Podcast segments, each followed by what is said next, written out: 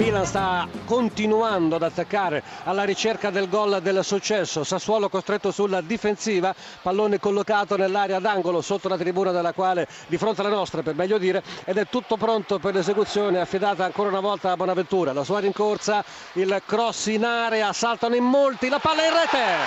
Luis Adriano, Luis Adriano di testa, esplode San Siro, gelido fino a questo momento Luis Adriano va a ricevere l'abbraccio dalla sua panchina al 41 minuto di gioco, il Milan è di nuovo in vantaggio, preciso cross di Bonaventura da calcio d'angolo e colpo di testa vincente di Luis Adriano.